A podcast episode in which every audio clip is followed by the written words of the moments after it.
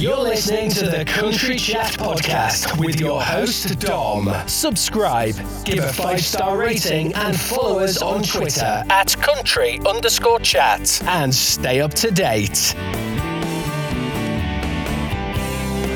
Hi there, you're listening to the Country Chat Podcast with me, Dom. Today I'm going stateside. I'm going to speak with a viral TikToker now, and we're going to go into more detail about this in a second. I'm speaking to the wonderful Jake Dodds. Hi, Jake. Hey, how's it going? It's going absolutely fantastic. How is it? How are you mainly? I'm I'm doing great. Um, I've been pretty busy uh, the last uh, week or so since we had the viral moment and uh, got the song recorded, and it comes out actually uh, tomorrow. Tomorrow. Look at that for timing. I mean, Yeah. when people listen to this, it should it should have come out yesterday. Uh, depends on how quickly I can edit and get this published. I might even get it done tonight. Who knows? Yeah, yeah. Um, but yeah, I mean, I started off by saying you're a viral TikToker because you genuinely are now. I guess so. Um, yeah, that's not something I ever uh, thought I would like put on my resume, but uh, yeah, I guess I'm technically a viral TikToker. For for everybody out there that doesn't know what we're talking about and hasn't seen your TikTok yet, do you want to explain what it is? Yeah. So you want me to explain TikTok or what my video is? Okay, I'll, I'll preface. TikTok for everybody is like the old Vine. It's the old like 15, 20 second videos that people can post and share share everything basically. Now, why are you viral? Uh, yeah, well, it's it's funny. Um, I I never used t- TikTok honestly up until like the last week or so, or I guess two weeks now. Oh yeah. And um, I had it before and even kind of deleted it because I didn't understand it. I didn't really know how to use it. Um, and then you know everybody keeps talking about TikTok, TikTok, TikTok, so I brought it back. Had a few videos, nothing uh, to speak of really, and then posted this video on a whim and uh, woke up the next morning. It had like 82 views, and I thought, oh, there's just another video that um, nobody wanted to watch, I guess. And so uh, later that same day, it just started to skyrocket for for whatever reason, and uh, it went from like 12 and a half thousand to like 30,000, and then it was going up a crazy amount every um, you know half hour, or something like that, and we ended up doing 1.1 million, I think, um, by Monday. What? You're in the millions. Do you know what? Do you know what the Yeah. figure reads now? Uh, so right now it's at 1.2 million. So it's slowed down quite a bit since the original the original viral. But it went from from the Thursday night that I posted it to that Monday. I think it did.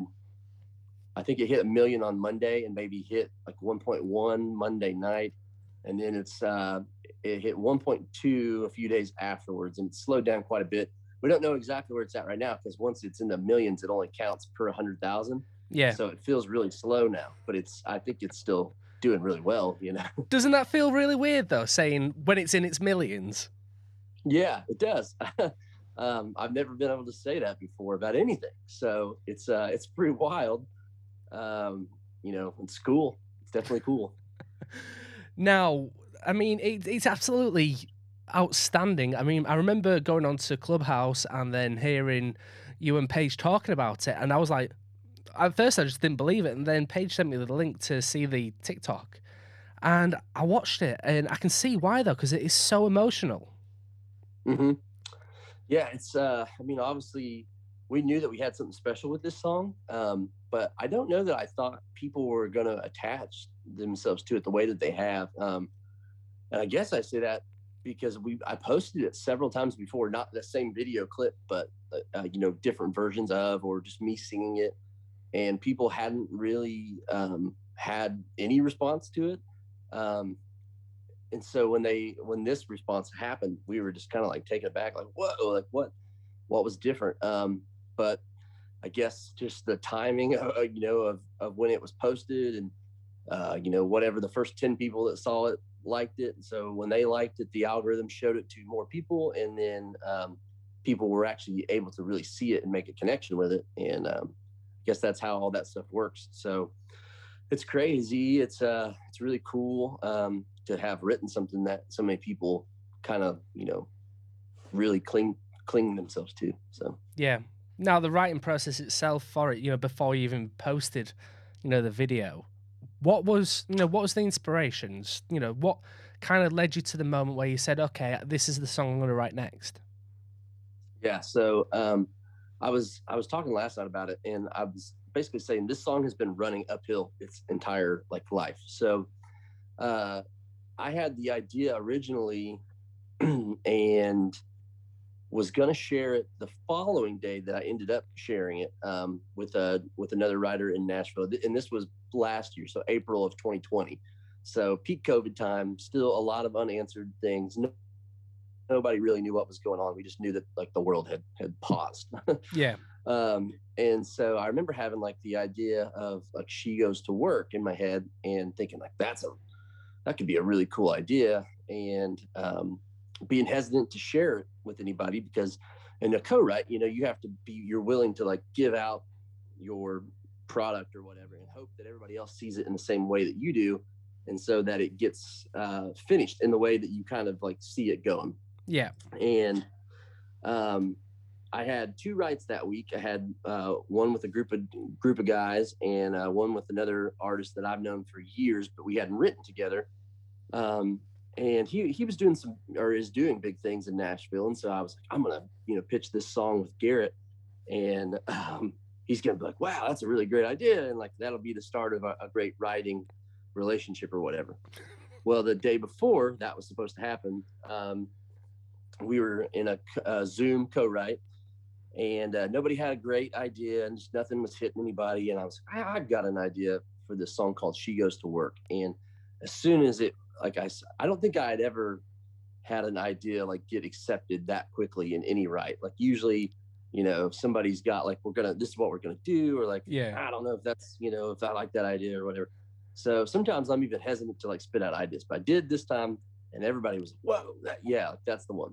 So we uh it, we started writing it and it's just so cool because the song wouldn't be what it what it is without those guys you know? Like i had an idea in like one or two lines something like that. I, I think i had um, sort of a start of a verse that um, you know led to what is now the first verse or something like that. Um, but but mainly just those two things. And so without those guys this song would never be what it is. And um, just the fact that that almost didn't happen because I was going to pitch it the next day, and that write ended up getting canceled. So really had yeah. So had I have not pitched it the day that it happened, and um, you know, it may not have got written the next day or at all, or you know, who knows? But, you know, it definitely would have got written differently. So it may not be the song that it is. Um, it just shows, you know, that kind of it's made to be. You know, it's fate. It had to be done. You know, it's brilliant. Yeah, yeah, I think it is. I'm not. I'm not a huge, you know, um, like I, I don't know if I want to say I'm not a huge fate person, but I, you know, I don't know that I always believe like everything has a reason and all that stuff like that. But for this song, it's it's kind of proving me wrong because you know as we go on, I'm sure I'll have more stories about how like I like I said, the song has been running uphill the entire time, uh, as as making it into the world, and um, I'm hoping that you know starting at midnight tonight when it comes out, it can uh, I guess it sort of already has now that it is a TikTok thing. Um, it's finally started running downhill. So, if only, if only TikTok views would translate into like Spotify streams. I mean, 1.2 million streams would be a nice number to start oh with. Gosh. I know. So that's where my head's been at the last like week and a half. So the first several days were just like pure excitement. Like this is so cool. And then it dawned on me like pretty quickly like okay we have to figure out what to do with this now. So yeah. uh yeah that's what the last week and a half has been is like how can we um i hate to use the word capitalize because i don't i don't want it to seem like that's what we were ever trying to do with this song um because that I, I that feels wrong right? Like obviously selfishly i want it to stream well and and download well um, because it will help my career as a writer and as an artist and all, all of those things. But I hate to say capitalize on it because that's not really what the mission of what we're doing. And the whole viral moment kind of became a whole lot more than just releasing a song into the world. Yeah. Um, I mean, you can so, use but, you can use the word capitalize because you are, you know, running in the moment. You know, as soon as you let something, you know, quieten down too much, you know the the time's gone, the moment's gone. Whilst you're in this kind of momentum, you might as well Yeah. jump on it.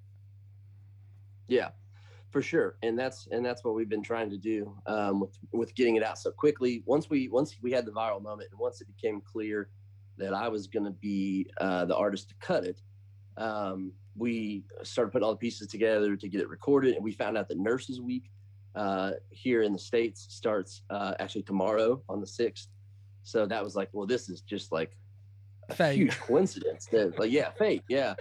And um, so it had it had to happen. And uh, fortunately we got it done. We we broke a lot of the rules as far as like the time that you're supposed to release music and how long but um, we got it out and tomorrow's the day. So One more. hopefully yeah hopefully that will all that um, momentum is still there and we can get uh, we can get the song you know out to as many people as possible Yeah. I mean, there's one more thing that I really, really want to touch upon. And I'm going to keep on repeating these kind of words. How emotional is the video that you used for it? The the woman, the uh, she a nurse uh, right at the start, just in tears when you know asked to kind of talk about you know being in like frontline work. Just how emotional was it? Like I was, I was, I was, on, I was on the verge of tears myself watching it.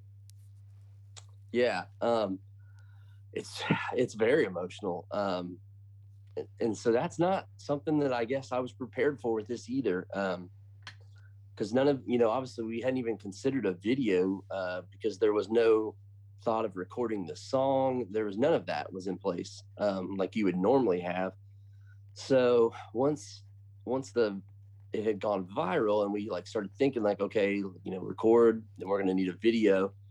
And the obvious answer was you know because we had all these um, duets and tiktok things were flowing in and people using the sound. That was the obvious answer is to like okay these people are attached to this song like let's have them do the video. And so i made that post and lit that whole entire day really for like two days there after that um, where i put up the post asking for videos uh, my inbox was just blowing up every few seconds with a with an email from somebody. And um, i didn't go through them at first because i was doing other things. And um, I, I started going through them like a few days after i had originally asked for them. Yeah. and uh, yeah they are so powerful. And that's actually what i was doing right before uh, we got on this the podcast here is i'm going through all of them right now and, and sorting them into um, videos and pictures and and um, moving them over so that the video team can um, start putting them all together. So the video that, that you saw is just one that I made really quickly um, for TikTok um, with a few that like the first like five that I opened when I jumped in there that day. And um, that video at the very beginning is is like one of the first ones I clicked on. Yeah. And um, boy, that that is a powerful video. So I mean, you know the phrase "start as you mean to go on." Now, if those were the first five videos that you got, I'm I'm scared. I'm scared to see what else is coming because, I mean, I was on the verge of tears just watching the first five. What am I going to be like when I get to see everybody else's that, you know, when you really go into the nitty gritty? I'm I'm scared. Yeah, for sure. Um, it's it's wild. There's so the the weird or the um, the extra part, I guess, of it is that so many uh, of the nurses that sent me videos also sent me stories um, and kind of and told told me their story in words. And I'm trying to think of a way that I could share those um, if the if some of them are okay with that because some of that stuff is incredible and um, i'm making a point to read each and every one of them and um, i'm responding to each and every one of them myself um, just to let them know that i appreciate them taking the time to send them to me and and liking the song and making their their duets on tiktok and stuff like that because that's all really important to me on the career side but just yeah, reading their stories and stuff like that, it, it's like I said, powerful. And so, um, yeah, I don't, I don't know how how we're gonna work it, you know, because there's so many, uh, there's a ton of pictures, a ton of the TikTok videos, and then also um, just some videos like that, like the nurse talking on the front of that that video that you're talking about. And um, I don't know how we're going to be able to fit it all into uh, like a three three minute thirty second music video, um, but we're going to try to try to get you know as many as possible uh, on there because they're all they're all so good and you know on YouTube whenever you find a song that you really like and sometimes people do these kind of crazy edits where it's the same song but it's repeated for like 7 or 10 hours and it's just it's just the same song that goes over and over and over again. I reckon that's what you're going to have to do and just have Yeah, every single video and just have the song constantly going on a loop. Yeah, right. That's not a bad idea. Um, I don't I don't use YouTube a lot. I'm trying to get into the YouTube thing, so I didn't know people did that. But uh, we definitely have enough content for that probably to happen.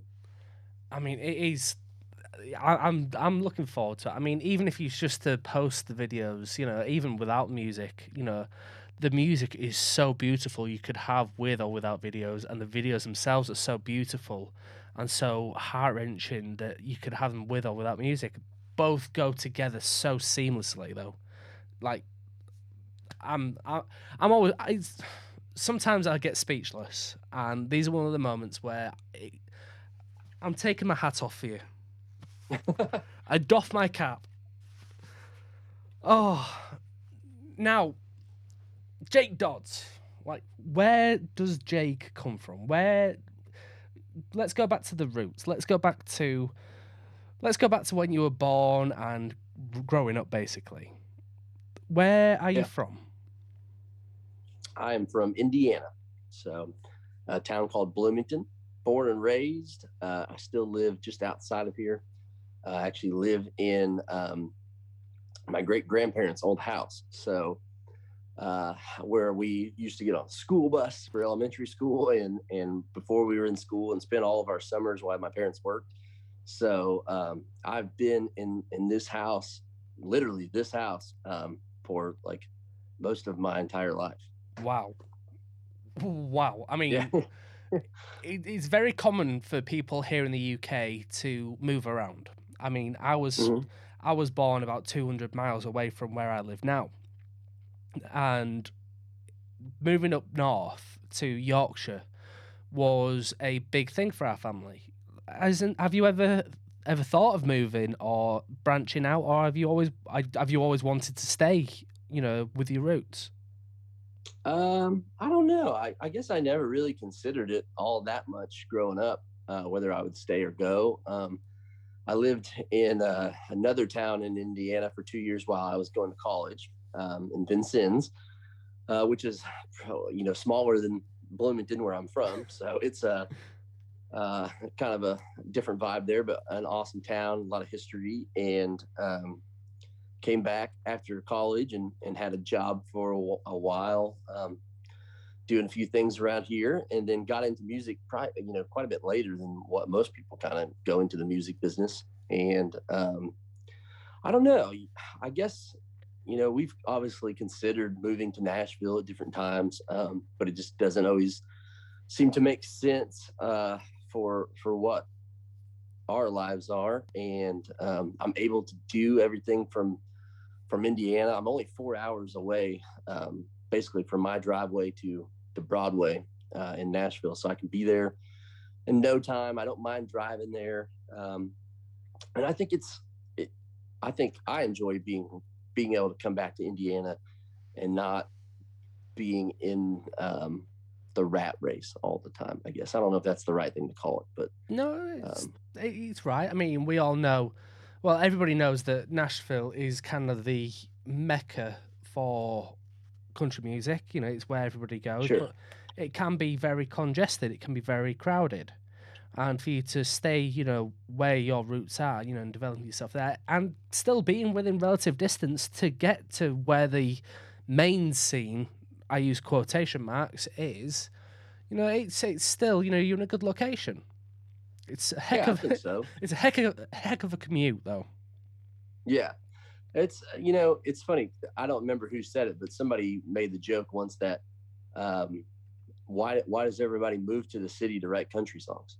you, you know, um yeah, it's Yeah. a great point. And Valid um, point. Yeah, very. And so, you know, I love Nashville for sure, but um, I get, and if we were going to move somewhere, that's probably where. Um, but as long as we can do it from here, um, you know, I love Indiana, so I I have no uh, desire to leave it other other than for you know work and stuff like that. I get to travel. Um, it's really a great place to travel from, honestly, because you're we're in the Midwest for a reason, I guess. You know, we're in the middle of everything. I can I can be west, I can be north, I can be south, um, to the east in about the same amount of time. So um, it's really a great place, in, in my opinion. You've already got a quite a large collection of songs. Very impressive collection. And one thing that I do love, and I always respect artists for doing this, is when they take their music and they record a live, you know, live versions. And you've got Drinking in Church live and stripped down. Love it. Just Thank you. when it comes to music, you know, you don't have to have the full band and the whole experience. I mean, you know, it's like she goes to work. It's very much country music to me is the songwriting and the storytelling, and it doesn't have to have a load of steel or banjo or fiddle or X, Y, Z in. It's about that telling a story, and you do that perfectly. And with Drinking in a Church, live and stripped down, you showcase that. You showcase your vocal ability. Just your whole presence is known. People know when you're there.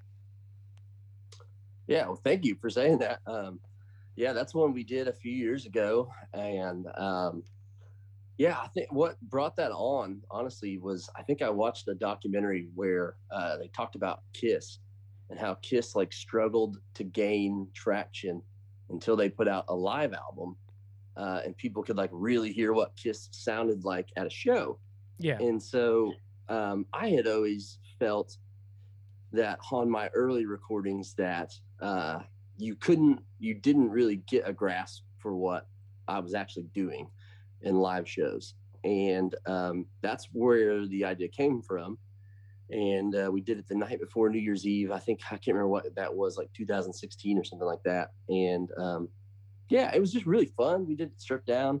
Uh, it's all live, so um, you know that's that's how it happened.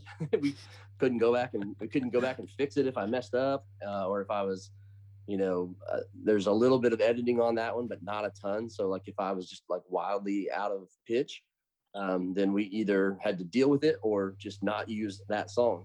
So um, I think those are the coolest. We just did um, another event like that um, like two weeks ago here. Uh, um, just not too far from home base in Indiana, and um, in a little like theater round setting, and it sounds amazing. Um, and I don't know if we're gonna do another acoustic live album because that might be too much, but I'm definitely gonna split those up. Never No, too you don't think much. so? Never too much. Yeah. Um, there's some of them that I was listening through it yesterday, and some of it, it you know, I I never uh, like complimenting, like listening to my own voice because it always like if it's yourself, you always sound weird. But it- Always. for the for for real, always yeah. But for really like the first time in my career, I'm really starting to feel like confident in what I am doing, and so um, it's there's some on this on this new one that we just did that sound incredible. So I, I got to figure out something to do with them. Um, whether we maybe release them as like acoustic live singles, maybe not do a whole nother album, but just pop a few off here and there randomly. Um, but I agree. I think that acoustic stuff like that is is like where you really fall in love with songs. Like you can really like a full band production song or a radio jam, but like you really fall in love with those songs when you hear them like that. Well, it's like what you say, you know, just a minute ago, saying that when you make the mistakes, you just can't go back and just fix them. Because to me, when people want to listen to music, you know, when people purchase gig tickets or concert tickets or whatever, you know, you wanted to go see the artist in all its glory, you know, warts and all. So you want to see the kind of like little hiccups and how you get around the hiccups and then the kind of like free flowing that you may do or, you know, the kind of ad libs that wouldn't be in a polished track, which you do Yeah. oh, you know, you can do take after take after take. And sometimes, you know, when you start to sing a song over and over and over again in the same sessions, sometimes it can lose that kind of appeal. But live music, you always got it because you've got the roar of the crowd or you've got the kind of ambience around you. It, it, it adds that extra little element. I love it. Yeah, I agree. It uh, you know, it it you do things differently live. You you might do like you said, you might ad lib, you know, something that you never do that night. Um, if you, some nights you can hear better than others, so maybe you're singing a little bit, you know, harder or or doing things that you wouldn't normally do because you can hear yourself when normally you couldn't. And um, yeah, I don't I don't think people realize that how the recording process works either. You know, like when you're in the studio, you're singing through um, a song. You know, you might sing the whole thing through three times to get warmed up, but then you're going you know, verse for verse, chorus for chorus, and sometimes line for line. And sometimes you're punching in lines and getting like two words in a line because the rest of the line is fine. And, you know, you could really, you really end up with a song where you really don't know if the first, you know, the first part of that sentence and the second part were actually done together. They could have just been moved together because they were the two best takes. Yeah. And, um, you know, there's nothing wrong with that. That's, you know, that's how it works. And that's how you get great sounding records. Um, but it definitely does steal a little bit of the it can give you a false sense of uh, of what an artist is actually doing so. exactly i mean that, that's exactly it i mean there's like you say there's nothing wrong with that at all like when you're purchasing something you know that you're going to have repeated over and over and over again you do want like the best quality but i think having that live gives that kind of different feel to it and that's what people kind of look for as well Prettier in Michigan. That is your current release. Well, at this moment, that's your current latest yeah. release. Talk me through Pretty in Michigan. Like, why Michigan? Yeah, well, um, so I don't, I don't know if, if all of your, uh, if all your listeners overseas know this, but all, all of them in the states likely know that the uh, I guess the slogan or whatever you want to call it uh, for Michigan is pure Michigan. Mm-hmm. So like pretty, you know, pretty sunny, all those things. And they used to run these uh, TV commercials with Tim Allen, um, where he like talks about how pretty it is, and then at the end it's like pure Michigan and come visit, all these things. Well, yeah, we used to tour in Michigan all the time, and uh, I've never seen the sun in the state of Michigan. It's always uh, cloudy, or rainy or snowing or just absolutely as cold as could possibly be. Yeah. Um, the part about the van getting stuck, that's a true story. Is um, it? It? It got, yeah, it got stuck outside of the venue. It wouldn't start. Um, so had to have a tow truck come haul the, like literally take the van off the trailer as we're like trying to get ready to play this show. Um, because you can't block this alley. The alley that you load in, you can load in, then you have to move. Well, I'm broke down. So like the show's getting ready to start. I'm calling a wrecker. They come load the van up. Um, one of the bartenders had a truck and volunteered to hook the trailer up and haul it to his house for me so that I wouldn't have to also have the trailer towed. um, yeah, and when it all was said and done, they didn't even find anything wrong with the van. They they hauled it to like in a, a, a shop or whatever, and the next morning they called me and they're like, "Yeah, we started it this morning. It started right up." So oh, like it was just um, there was just a demon in there for a minute or something. So that part is true. Um, but it was just a play on that whole thing, really. Um, my guitar player Chris and I, um, we sat down and I'd had the idea for a while, and then uh, we sat down and wrote the whole song in like two hours, and you know, just basically um, made a play on this thing that is supposed to be so pretty and beautiful and stuff like that, but uh, maybe it doesn't always seem that way, you know, but there's still beauty in that in that ugliness. So it's really just kind of a play off the whole pure Michigan commercials.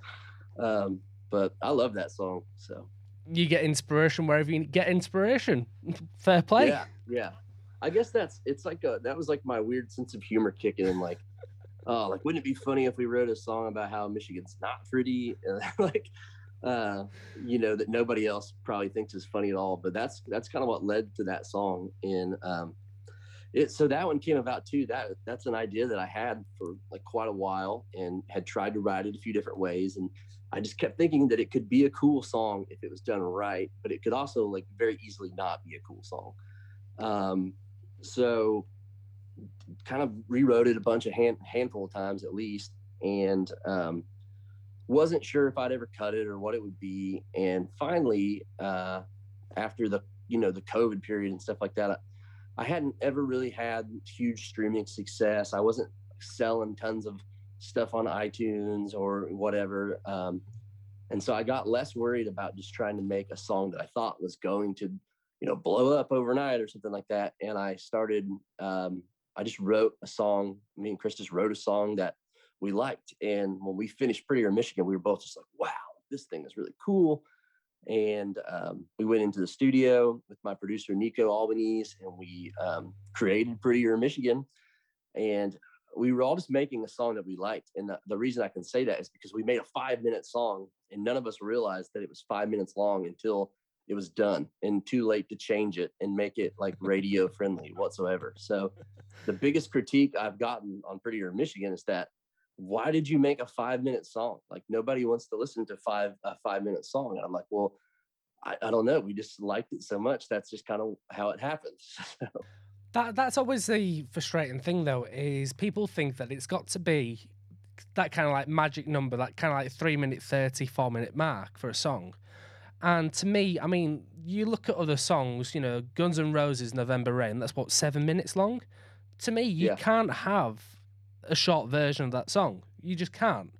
And whether it's five minutes or whether it's 50 minutes, well, 50 minutes is excessive, but, you know, as long as, you know, the kind of reasons why it's that long is that long, yeah, you know, it's valid. It, you keep it at five minutes. You do right.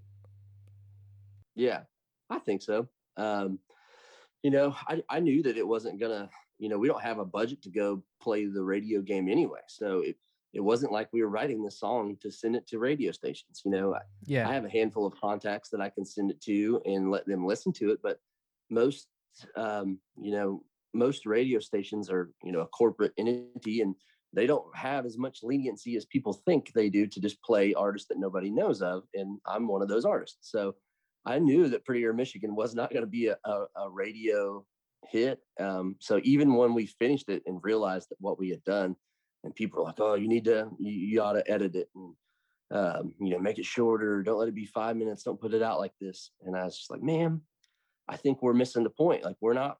This song isn't for radio. This song is for people that are already fans of what we're doing, and um, you know they won't mind if it's five minutes." So. I'm trying to think now. What shall I have this weekend? Because I'm just going through my playlists and seeing what music I'm going to be playing and I, I was I was gonna go with either she goes to work or Pretty in Michigan. I was I was gonna play one of your songs, and I think I might go with I don't know now. Hmm. what would you rather have me play on Sunday? Well, I I guess the um, the business side of me probably would prefer that you play She Goes to Work. That's uh, the one I'm going to play. I, I, I would be honored to have you play Prettier in Michigan as well. So I which, mean, whichever one you choose. I'll be, I'll be playing She Goes to Work. Um, but if I was to play "Pretty in Michigan, I would play the whole thing. I wouldn't just cut it down or, you know, kind of fade it out, kind of like halfway through, like, and that was Jake Dodds with Prettier Michigan. I, I couldn't yeah. do that to you. It's like yeah. I say, you know, it, it's your whole song and it's it, it's your creative process, and you know, it, it's it's your baby. You wouldn't just mm-hmm. like throw away half your baby. Right. Right. You wouldn't. I would hope you wouldn't. Well, yeah, fingers crossed, touch wood that people don't. yeah. You mentioned that it took two hours to write. Yeah. Is that one of the quickest songs you've written, or have you wrote songs quicker than that? No, that's probably. I mean, that's probably one of the quicker ones. Um, and like I said, that that was an idea that I had toyed with for a while. So we had a really good start going into it, which helps obviously. Um, but it was just one of those weird nights where um, we were both just on it. You know, there's that's that's what the rarity. You know, usually it's everybody in the room is just not on it. You're thinking yeah. about other stuff or whatever. And um, you know that's why it's nice to have co-writers. So if you get stuck or uh, two of you get stuck, somebody can break you out of that. Um, but this was just a one of those weird moments where um, we were both just on it, and uh, it seemed like the song just kind of flowed right out of us. So, Go on then. So when you're doing a co-write, how much do you drink? um, well, n- I I don't. Um, I don't know. I don't know if if that would work for me. Uh, I like to party, so um, maybe maybe it would be good for a beer drinking song. But I also might just end up partying, so I, don't- I don't know how that would work. Well, we none on Prettier Michigan. I mean, I, that's the first time I've ever asked that question. By the way, so, you know, don't feel like it's something I ask quite often. but yeah, I mean, just when you when you're in such a creative zone and you've, you know, you've done two hours, you've got this song written down, you're thinking, yeah, this is good. Do you like want to? How do you celebrate? You know, when you've got a song that you think is going to be so good. Yeah, I struggle with that because yeah, you want to like immediately celebrate it, but you um you can't really because like only two of you know that it exists or however many writers you had know that it exists. Um Yeah. so with with that one in particular, uh 'cause yeah, because you're thinking you're like, oh man, this thing is awesome, like people are gonna love this. And you're like, well, only four of us even know that it- it's a thing. Yeah. So, like, are they going to love this? I don't know. We love this, but we're partial to it. So, um, I usually will send it to a few people. I'll send it to um, Shelly that runs my fan club page, and I'll I'll usually send them to my brother, and um, I'll kind of gauge their responses and see what they say. And uh, usually, I can tell pretty quickly if they liked it or not by like how they respond. Um, Shelly's harder because she likes everything that I do, and so she's. I don't think she would ever uh, be like brutal with me and be like, "This is horrible." She she probably would, but she hasn't yet. My brother is a lot more predictable. Um, if he like writes a response and you know and tells me what he thinks, then that means he probably liked it.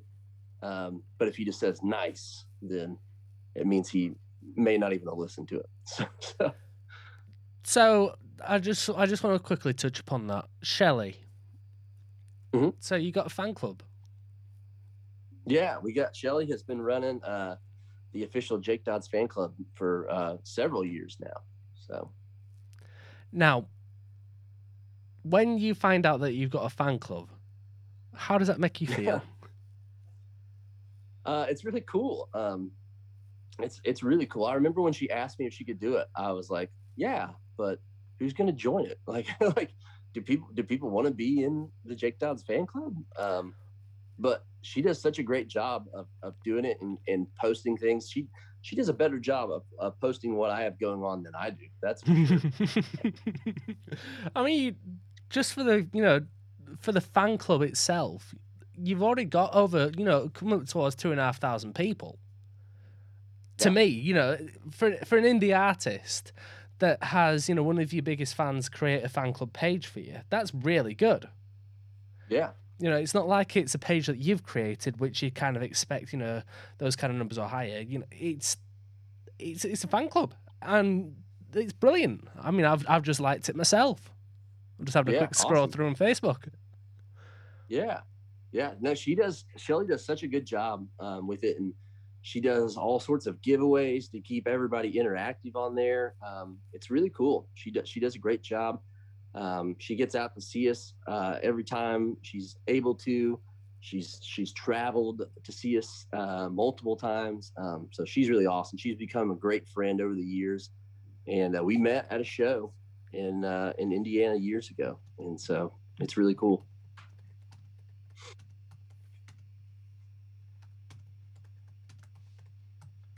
Sorry, I'll don't worry. I'll edit this little silence out. I'm just asking a you're good. question on it. You're good. I needed to cough anyway. See that fate, perfect timing. Yeah.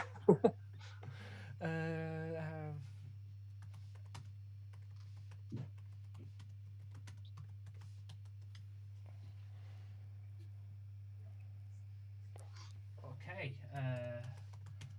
do you get no? So do you get notifications for this fan club as well, or are you an admin, or is it just Shelly? I- It's just Shelly. Um, I don't get the um, the the messages or the comments from there. uh, you if it's something directed towards me, uh, she'll usually uh, like screenshot it and share it to me, something like that. Um, but I do not get any of the notifications. Well, I've just asked a question on the fan club page, so I'm going to leave that there for a good 10, 15, 20 minutes and see if anybody responds to it. And Okay. we'll come back to it in a minute. Okay, So when it comes to. I like. I mean, I've not done this before either. So, when it comes to songwriting and sitting down and creating a piece of magic, what do you do like bef- beforehand, during, afterwards to kind of get you in that mental zone to sit down and say, okay, then we're going to be writing a song and this is going to be it? Do you have like a mantra that you go through? No, I, I wish I did. If anybody out there has one, feel free to send it my way. Um, getting me to sit down in a room for any length of time is uh, a really hard thing to do. So uh, there are days that are better than others. You know, there's some days like where you you walk into the room and you can just like sit down and get focused and and and try to write. There's other days where I really struggle and I'm just kind of sitting there, um, especially if I don't like the direction. I have a I really struggle with um, with just writing to write, like because that's kind of the thing, right? You have to almost force yourself to just write to write, and you always want a good song to come out, but um, if it's not happening, you just try to finish the song that you're doing, and you know by the process of writing every day, you're going to get better at writing. Yeah. I struggle with I struggle with that uh, because if I feel like we're going nowhere, then I start thinking about like all the other things that I need to be doing or that I could be doing. You know, like oh, I need to you know the yard really needed mowed today, or I need to respond to these emails, or I need to advance the show to the band, and um, I start thinking about all the other things I need to do and can get really unfocused. So I do not have uh, any tips there or or any process that I go through. Um, I guess uh, yeah, I don't, I don't have anything good there. I just kind of go try to make sure that I'm. I'll try to think about my ideas, I guess, on the way over there. Kind of read through my ideas folder, maybe listen to some old work tapes and and see if anything's catching me that day, um, where I can go into the and start pitching some ideas or something like that. But that's really about it. All right. So when when you're doing your like day to day tasks and you're going to the shop, you know, looking as, you know, just casually sauntering around, whenever you get like an idea for a song or like a catchy little lyric or, you know, a little uh, might be a little riff, do you have like a process in which you record that down? Do you like have a pen, pad of paper with you or is it on your phone? Yeah, it's, it's mostly on the phone. So I usually just do voice memos. So if I have like an idea, uh, open up my voice memos and I just try to like sing it into the voice memos pretty quickly. Um, if I can't do that, or if I'm like somewhere where that would where people would be looking at me weird, if I'm like singing into my phone, I will uh, try to type like whatever idea I have into my notes section on my phone. Um, so sometimes that works. Uh, a lot of times I just don't ever go back to those, and um, I have like hundreds of them on my phone now, so they get a little bit overwhelming. But um, that's yeah, that's usually how it, they all start is in a voice memo. How many voice memos and notes do you have on your phone? Uh, hundreds of voice memos, like hundreds. It's it's super overwhelming. Um, my notes have gotten a little bit better. I because I was making like individual ones for each thing, and so then there's a bunch of those too. And now I just have like one huge notes page, and I kind of try to do like bullet marks either with the idea, like the whatever the idea is, or like whatever the title might be. And then sometimes I write a little bit under that. Like so, if I'm thinking, like I say, I was gonna write a song about uh, like apple pie, I might write like apple pie song, and then be like write a few like words about what I was thinking. Sometimes I just have the title. I just write the title. Um, it's like I would say it's 50-50 on when you go back whether you remember what you were actually trying to do. You know, so like sometimes you're like, oh, apple pie song like that. What? What? but uh, sometimes you're like, oh, okay, yeah, I remember what that was. Apple Pie would be an amazing song. Great song. I mean, you, you got Harry Styles singing about watermelon sugar. We've got Jake Dodds going to sing about apple pie. We need it. We now need it in our life. Yeah, we do. It's what I'll work on next. I think we should work on it right now. Come up with rhyming couplets with apple pie.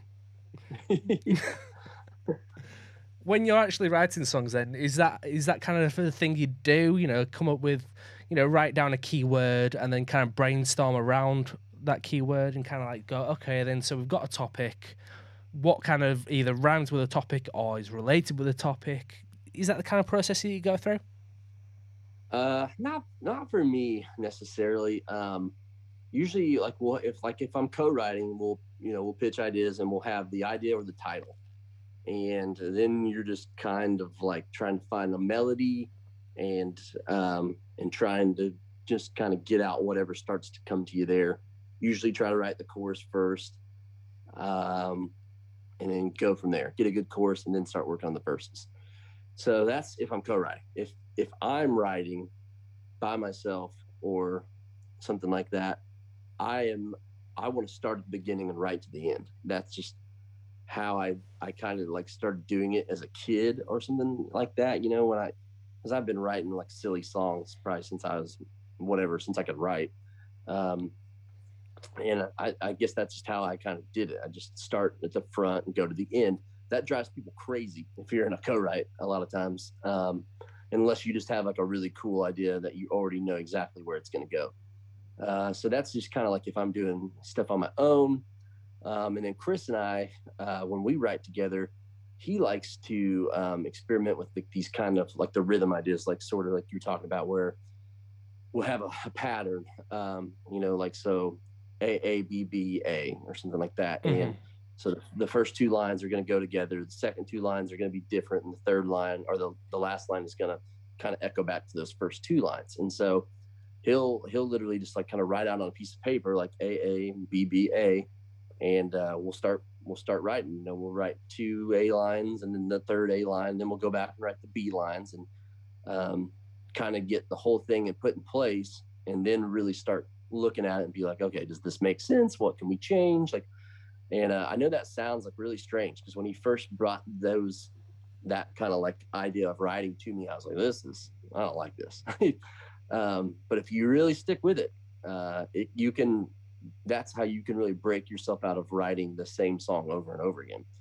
Um, so we uh, we just did that not that long ago, and uh, actually got three great starts to songs. Um, so, ooh, see that that's what it's about. It's about finding something that works for you, and then developing that kind of process and basically fine tuning it. Yeah, you're a songwriting machine. That's what you are.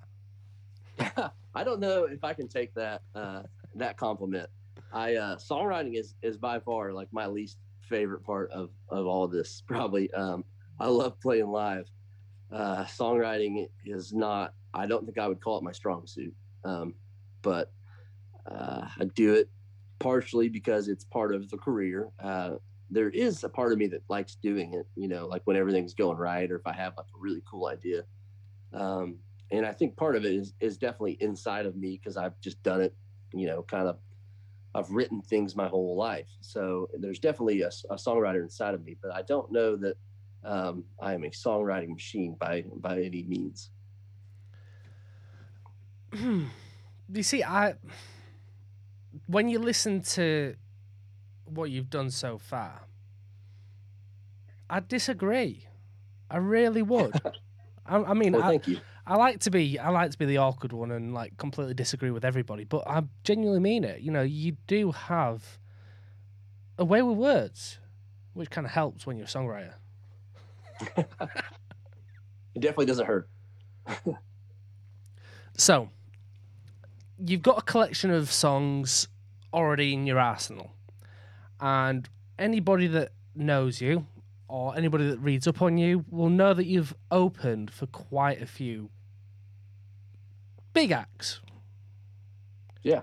So when you're, let's go back to the, you know, before this all kicked off and people getting you to start, you know, to be a show opener when you're first asked to open a show for, you know, the the top acts, you know, the the grade A, what goes through your head? Um, I'm trying to think back to like the very first ones I did. What I was thinking, um, just excited, probably. You know, nervous for sure. Um, the first, the uh, like the first big artist that I ever opened for was Chris Cagle. Uh-huh. Um, and I I love Chris Cagle, big Chris Cagle fan. Um, so like that one was really cool. And yeah, just just nervous, really. Um, like don't don't screw this up. And that was when I was first getting started. So I don't even know if I was playing any originals then. I think we might have just been playing covers. Ooh. Um, yeah, because uh, that would have been probably like 2013. Um, so it's been a while. uh, yeah, just nervous and um, I've never met anybody famous before, so um, kind of just not really knowing what to do or say or anything like that. And uh, Chris Cagle was very, very sweet to me. Um, very nice guy. Uh, I, I, remember like the first um, like sold out open that we got to do. We were in Denver, Colorado, uh, opening for Chase Bryant at the Grizzly Rose, and it was sold out. I don't remember. This would have been maybe 2014 or 15, uh, probably. And um, there was like 2,000 something people out there. And I remember standing on the ramp to go on stage. And at this point, like we had played a lot of shows, like uh-huh. a lot of like bar shows, a lot of we've done several openers, but like this was probably you know one of the busiest um, audience, uh, you know, biggest busiest bars, sold out crowd that we were going to go on and play for. It was at a point where we were doing like original songs, and I just knew that it was important. I knew that like this had to not suck. And I remember standing on the ramp, like as their as the DJ like starts to introduce me, thinking like, how could I possibly leave here without like ruining my career, but not have to do this because I, I got terrified. I was like melting on the inside. And uh, then, you know, the DJ says, you know, Jake Dodds. And I like, you just have to go. Like, you just have to go out there because they said your name. And you uh, kind of push one foot in front of the other. Just, uh, yeah. so, um, yeah, probably just nervous originally. And, um, you know, now I've done it long enough. I, I don't get as nervous. Um, some some nights I do, some nights I don't. Um, but back in the early days, definitely, I remember, and that night in particular, just pure fear. yeah, I mean, you you would. I mean, I would. I mean, I remember the first time speaking to famous people like yourself, and thinking, ah, what do I say? what do I do? Well, I don't know if I count as famous people, but I, I appreciate you saying that. Oh no, you do. You you you you are famous now. I mean, you've got 1.2 million streams on a TikTok. You've got two and a half thousand people in a fan club for you. Just like you, the... you're making it. yeah, I, yeah, I guess, yeah. Just yeah, accept the wins, accept the glories in all its glory. Yeah, think yeah, I know that's that's something I need to work on. Is for the fan clubs that are listening, you know, for the fan club that's listening. As soon as I mentioned fan club, Jake's face lit up. He was like, "Yay!" not the one and not the 1.2 million streams on TikTok. It was it was the fan club.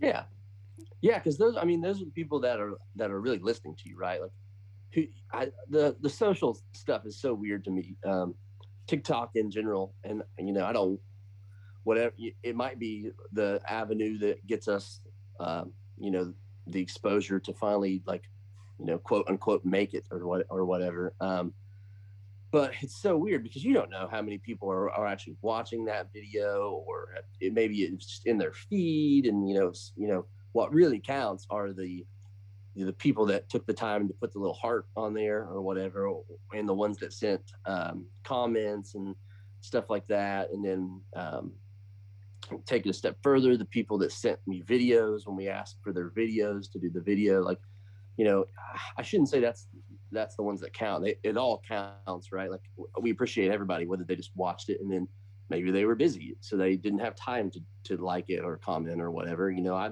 I certainly don't hard or, or comment on every video I've ever watched and enjoyed. Um, but when when people go to those next steps, like that's those are the people that are are going to be in the trench with you uh, at a show where 50 people show up in a 500 person room. You know, those are the people that are going to be at that show. Yeah. And hanging out and um, yeah. So the, those those are always my favorite people, the ones that are are in it for the ride. So So later on in the show, then what we're gonna do is we're gonna answer some questions. Now, on I don't know if you've noticed on Facebook, but I've asked on Jake Dodds' fan club if there's any questions they want to ask Jake. So be sure to stick around for the rest of the show, and at the end of the show, we'll go through some of the questions as well as any shout outs that people might have put going from songwriting, we've we've touched on a couple of your songs.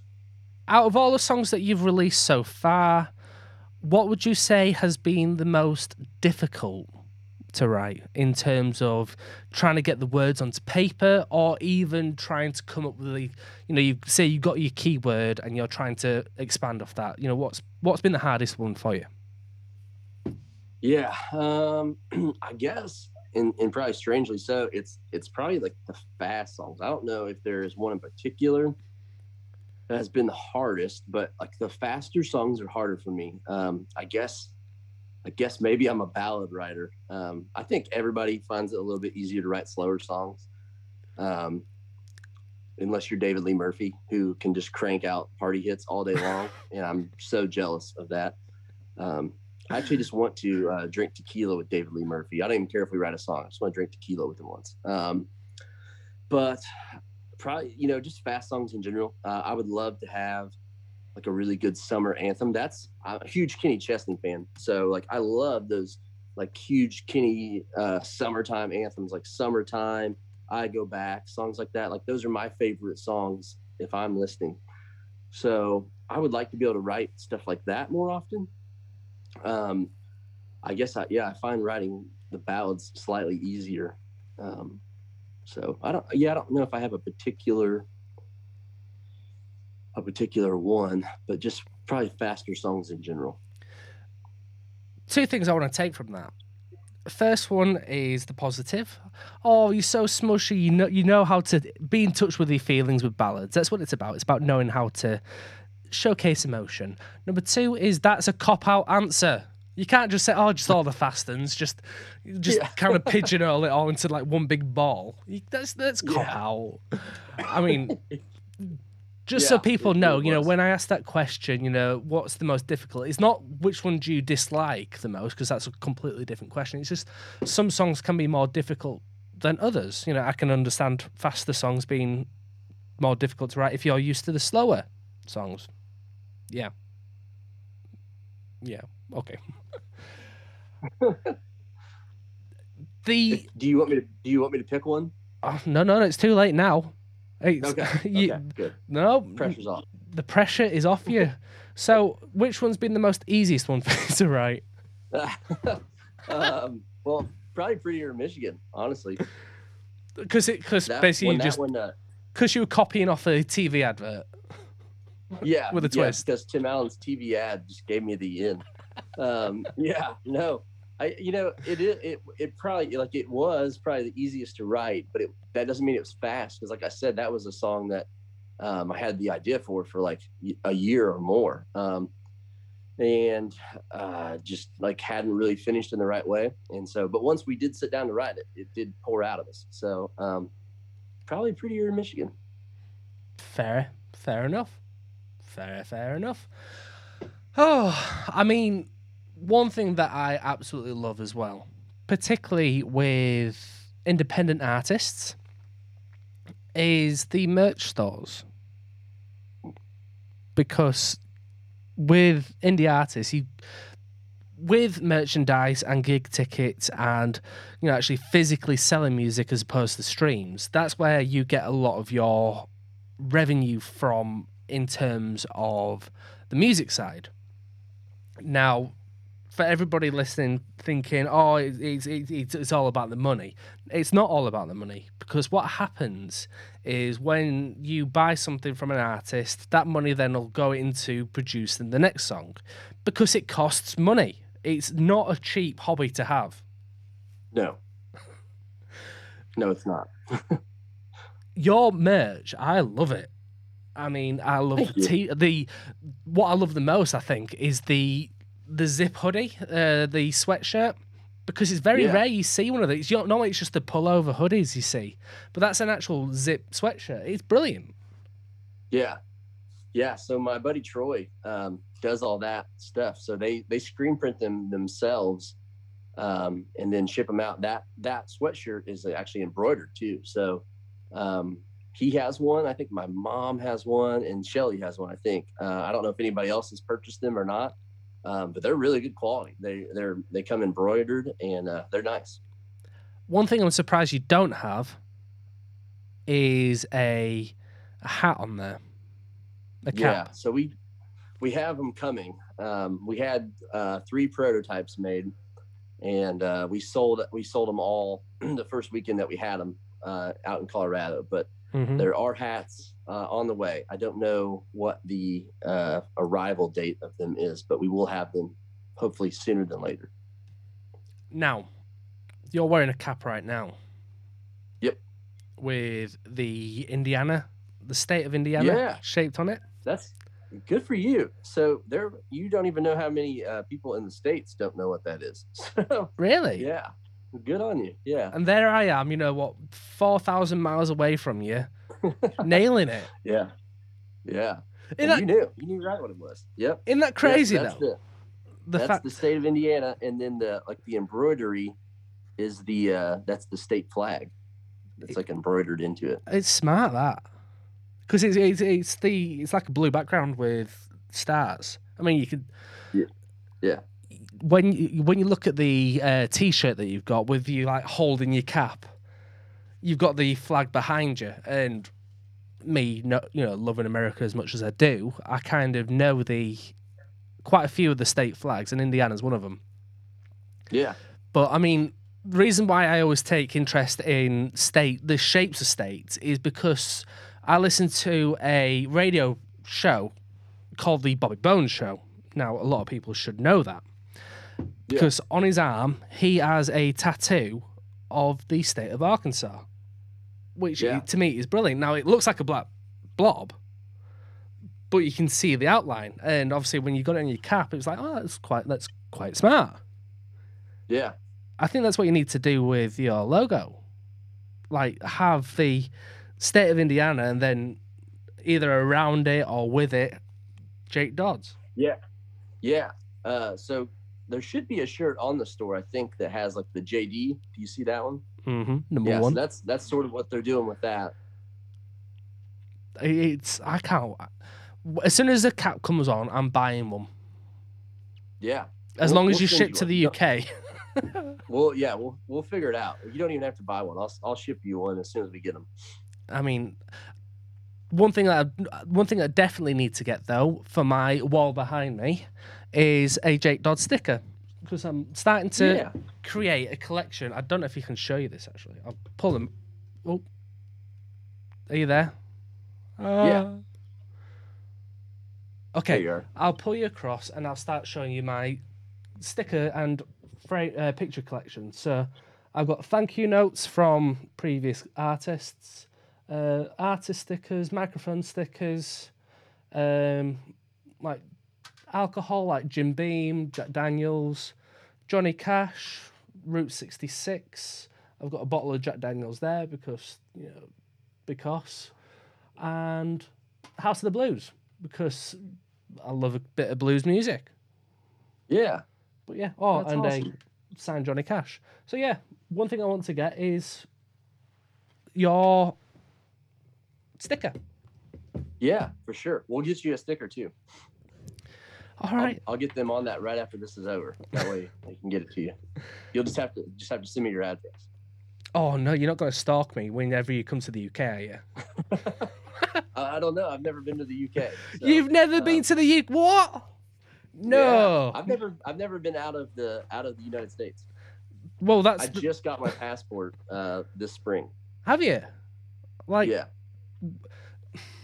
When you're growing up and you hear people going on holidays to places. Now, I know a lot of people take holidays just within the US because obviously you can either go down to like Florida for beaches or, you know, Corpus Christi in Texas for some lovely, lovely sandy beaches. Have you, has that not ever like crossed your mind to like branch away from the US? Have you been to Canada? Uh, no, I, I mean, not really. Uh, Mexico. I feel like there's, well, so like that's where that was what was going to happen this spring.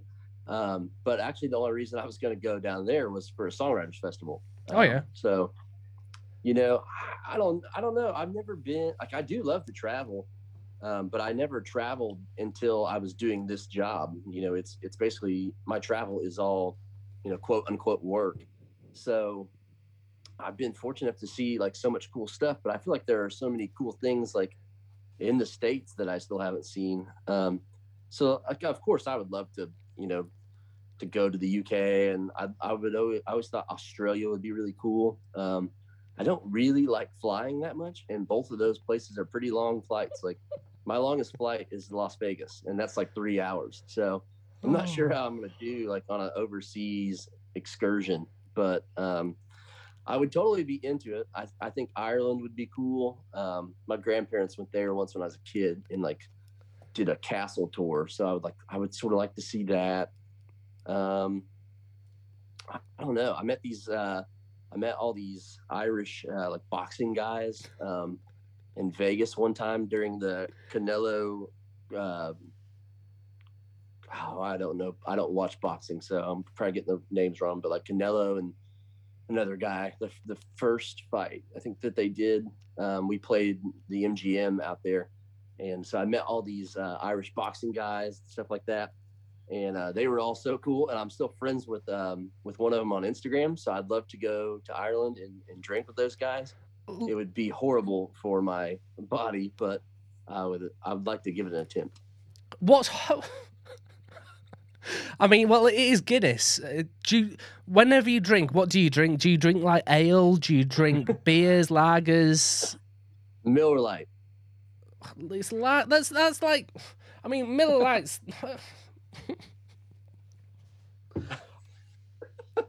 It's Oh. so good. That's the words you're looking for. So good. Uh, I also I like whiskey. I like Jack Daniels, and I like tequila. Love tequila.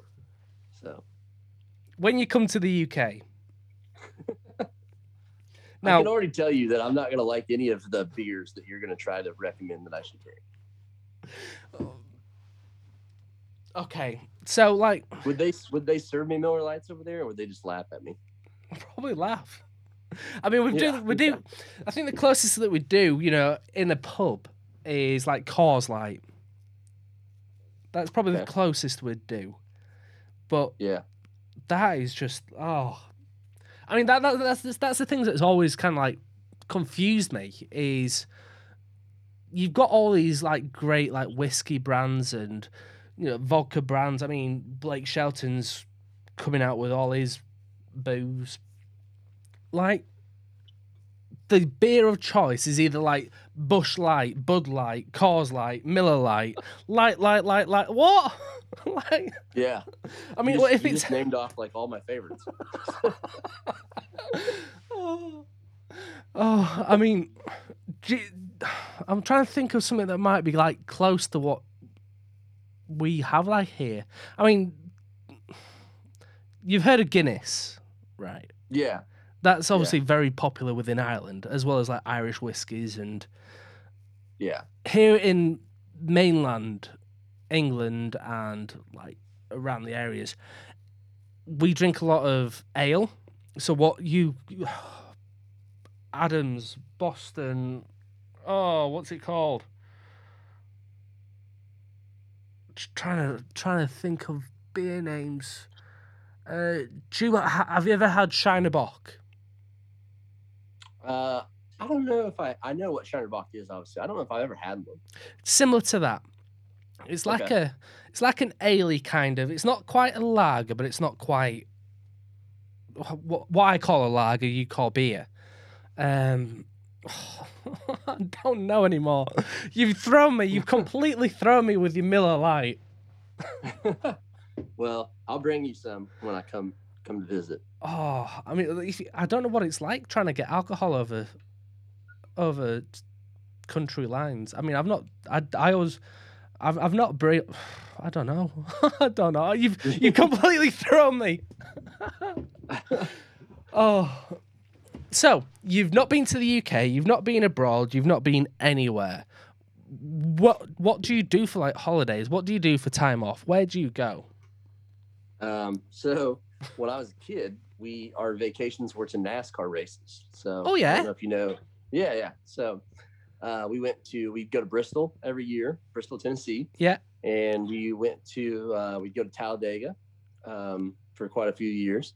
So that that was our vacations. Um, like basically my whole childhood um, was NASCAR races, and I loved that. So so uh, I never really like thought twice about it. I guess I think I knew that like most families went to like a beach or something like that, but we Mhm. never did that stuff until we went to Gulf Shores, Alabama. I think when I was maybe like a freshman in high school for the Yeah. first time, um, and we did that I think twice, and then uh, we were basically grown up, so we quit doing vacations. But um, we don't really do. We went to Disney World um, to uh, the October before COVID, um, so I guess that was 2019.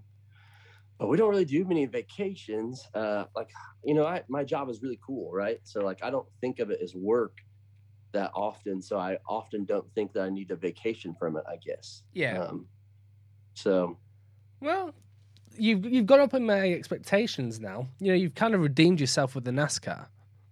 okay, good, good. I mean, I remember growing up and watching, obviously, because it'd be quite late. I'd stay up late with my dad, and we'd watch some of the races. And I want to say Jeff Gordon. Mhm. Is he? He's a racer. Yeah, There we go. a really see? good one. That's who we always used to watch. You know, whenever he'd be racing. Obviously, because we're from the UK, we don't really, we don't have that kind of thing other than Formula One. Yeah. And I mean, I mean, it's like um, football, you know, because my dad's always followed New England Patriots. I've always followed New England Patriots, and that's because of the whole New England, England. We're in England. Sure. That kind of link, you know, before before they were winning all the Super Bowls. Yeah. So I took that on from my dad.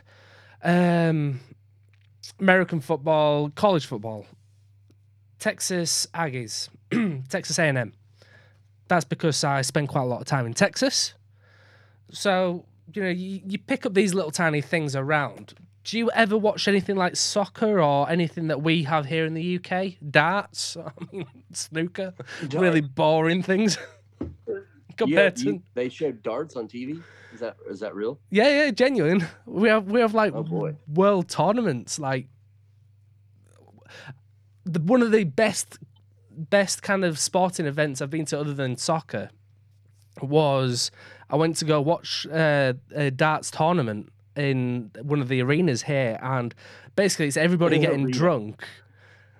Everybody getting Yeah. drunk, and basically every time somebody shot a 180, there'd be like shots and pints flying up in the air, and everybody just having a great time. It's more about the atmosphere rather than actually watching the darts. But, yeah. yeah. Well, it would have to be. it would have to be if, if that's all that's happening. yeah.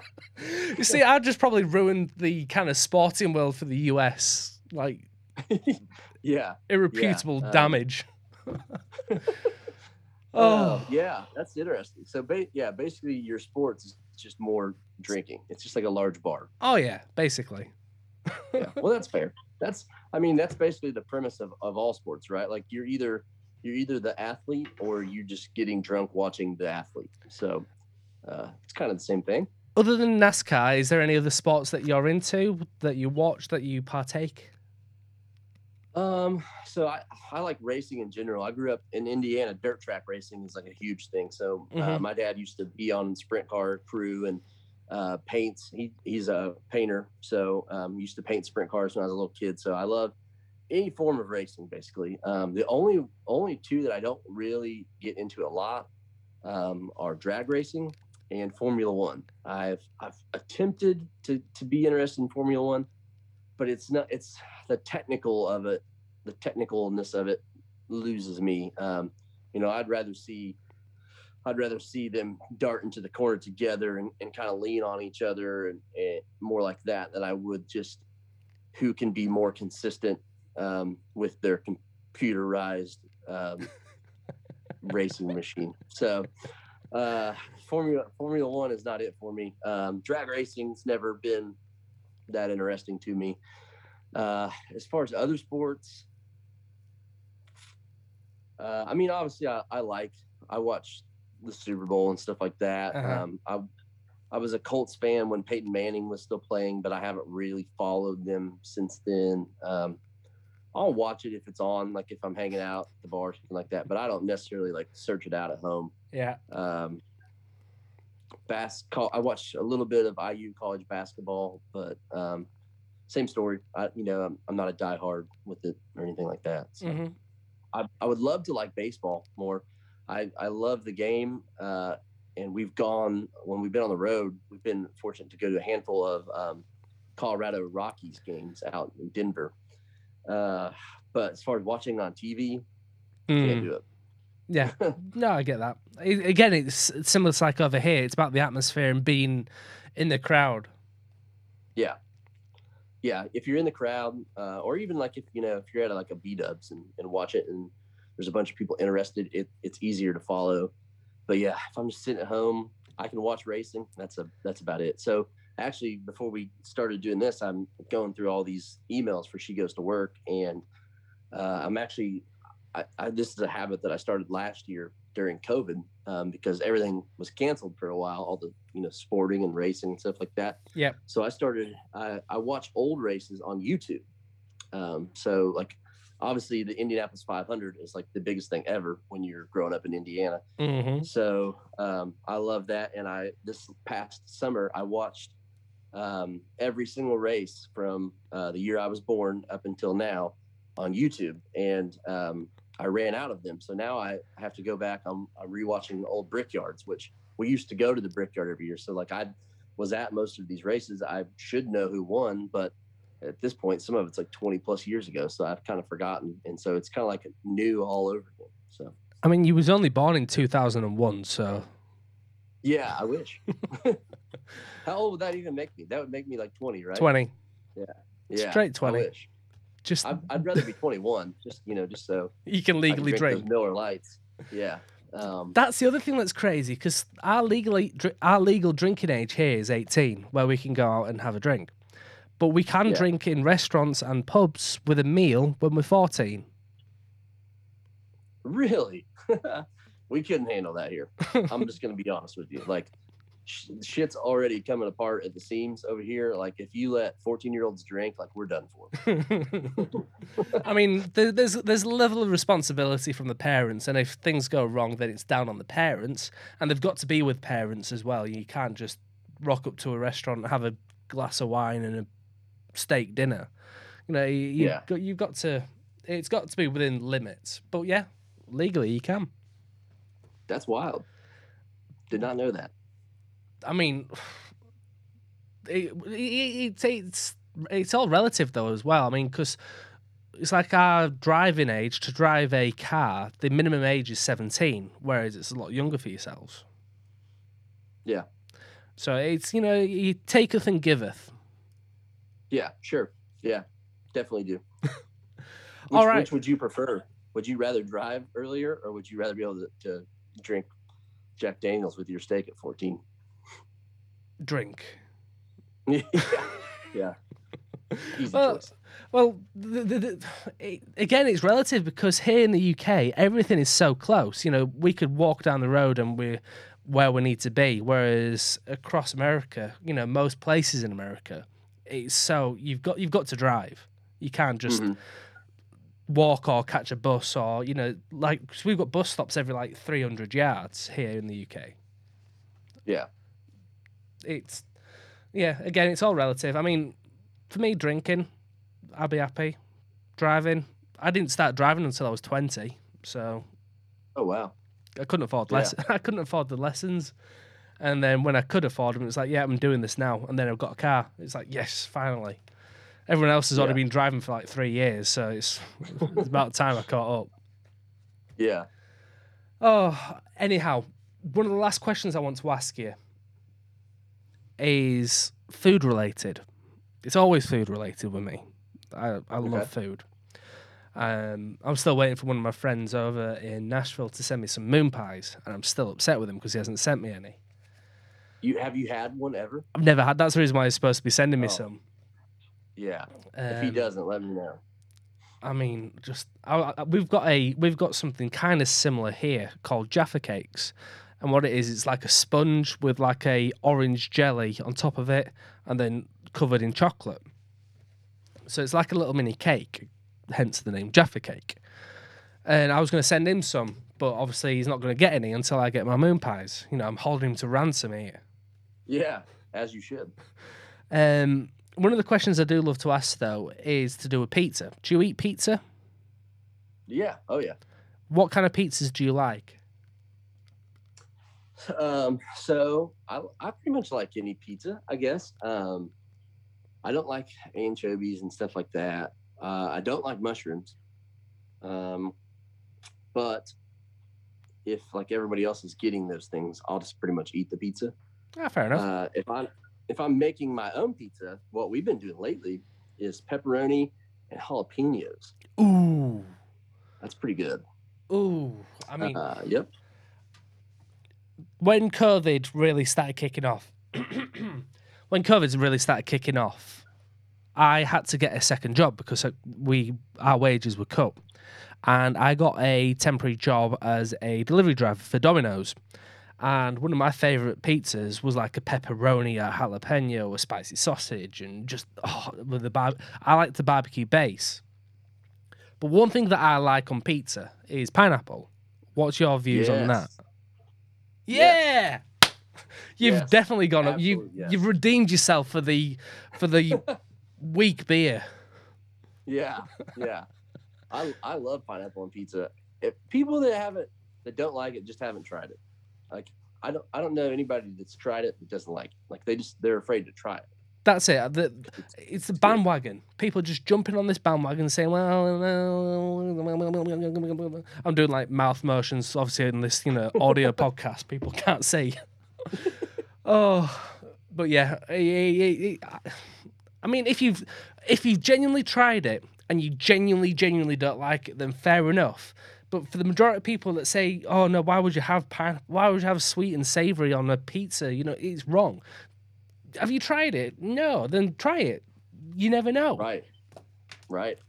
I, I like to get um I like to put pineapple uh, with the jalapenos. Like so Ooh, if I'm yeah. like getting like a if I'm just get, if I'm building like the ultimate right what if I'm not worried about the topping prices um then I'm definitely I'm going jalapenos pineapple and probably ham maybe bacon too Mm. I'm hungry Yeah. now. Well, it is for those listening at the moment. It's it's now quarter to eight in the evening here. I've been at work all day and came back to speak to the wonderful Jake, and I still haven't had my lunch. I've not had breakfast, and I've not even had my tea yet. My uh, evening meal. you So- gotta have your tea So I'm right? still uh, that's like well- that's part of your credentials as as a what would you be considered an Englishman is that what you would be called like I would Englishman, be an yes. American an Englishman, yeah. I was gonna say like a UKian but that wouldn't be right mm, yeah. Well, it's like me calling you USCian. Yeah, yeah, yeah. Doesn't make a whole lot of sense. Yeah, Um, an Englishman. So yeah, yeah. So that's like a prereq as an Englishman, right? You have to have have to have your tea. got to have my tea, uh, whether it's a cup of tea or we see what we call like dinner, like an evening meal. We call we parts of the UK call it a tea or lunch or dinner or so not just the drink but actual food as well. We just like Okay. tea. Okay, that's a weird thing to do. Because see now, now I'm making fun of you for drinking tea, and you're just actually talking about eating dinner. So, I like both. I've had, I mean, I've just had a coffee. You know, I mainly Yeah. drink cheap, ground, you know, instant coffee. But I've I've had a couple of cups of tea today. Keep me going. It's full of caffeine Yeah. and Yeah. So Jake, earlier on the show, I basically mentioned that I was posting on Facebook and I was going to ask some of your fans if they wanted to ask any questions. And we've had a lovely, lovely woman called Taylor Jones. She's put, Hi, I'm new here. Just recently discovered Jake and I'm glad I did. I have some questions for you. How did you get your start? So presumably that means getting your start in country music, getting just getting the ball rolling in terms of actually writing, recording, and then actually producing your own songs. Yeah. Um, so I, I mainly got um, my start from karaoke. Uh, I always wanted to do this, but I, you know, I'm not, I'm not super musical um, as far as that stuff goes, and so it really wasn't until I got a little bit older and started singing karaoke. Uh, I was also very shy, where I like started to get uh, comfortable doing that, and then people would be like, "Oh, you, you know, like you're pretty good," and uh, just kind of blow it off. Um, but I knew that I always wanted to do something like this, and then eventually that just led to um, I I got on Craigslist and found um, some some guys that were looking for a singer for their band, and uh, went down and started singing with them, and um, that eventually led to me doing this, and and then uh, slowly and surely built it uh, little little by little. What's it like then going onto Craigslist and asking asking strangers for things? Well, it's always a gamble. Um, that that one paid off. Uh, I'm not sure that I recommend that strategy. I mean, I always get a bit concerned with stuff. I mean, we don't really have Craigslist here in the UK. I mean, they've got different like Facebook, like messenger groups and stuff like that. You can like ask people for random things. But I always get a bit concerned about stuff like that. Like, you know, you might say yes, you know, somebody will come to you and say, Yeah, I'll do that. Next thing you know, it's some psychopathic murderer that's that nobody knows and you're no longer producing music, you're six feet in Yeah. some weird beach grave. Yeah. You're a, yeah, you're a cold case file on on some Discovery Channel thing. Um, The surprise I- disappearance of Jake Dodds. yeah, that might be the most um, notoriety that I would ever get in my career. um, not a strategy I'm willing to play out though. Uh, yeah, I don't know. You've got to be very careful. I would say um, that that time worked out. So at least it's worked out and at least you got your start. I mean, if you didn't do that, who knows where you might have been? It might have taken a little bit longer. It might have been a bit quicker. Who knows? Yeah, yeah, or I may have never done it. Yeah, I, I don't know. So The next question that Taylor asks is Who is your favourite country music singer? uh, Kenny Chesney. Kenny Chesney. Is it Yep. because of his vocal talents, his his his lovely that that twang he's got, that gruffness? Yeah, I think it is for me. Um, I I I love his voice. Um, I like his uh music. I like his instrumental choices in his music. Um, I like the song choices for the most part. Um, if you've ever seen him live, then you totally get that. It's just a whole um, vibe from start to finish that is just larger than life. And um, I don't know. That's I guess for for several reasons, but um, yeah, hands down, Kenny Chesney. I mean, you can't really go wrong when he's singing, you know, she thinks my tractor's sexy. It really turns me Yeah, I, lo- I love I love that song. It's a great song. It's an um, amazing song. I mean, even Kelsea Ballerini's sung with him. He's he's like he's old. He, he can Yeah. flip between that cold, you know, that kind of not the old country. I'm going to call it old country. You know, the classic country, the typical stereotypical country sound, and then he can go Yeah. into that this pop country sound, and then you know he's got so much versatility with his voice. So I totally get that.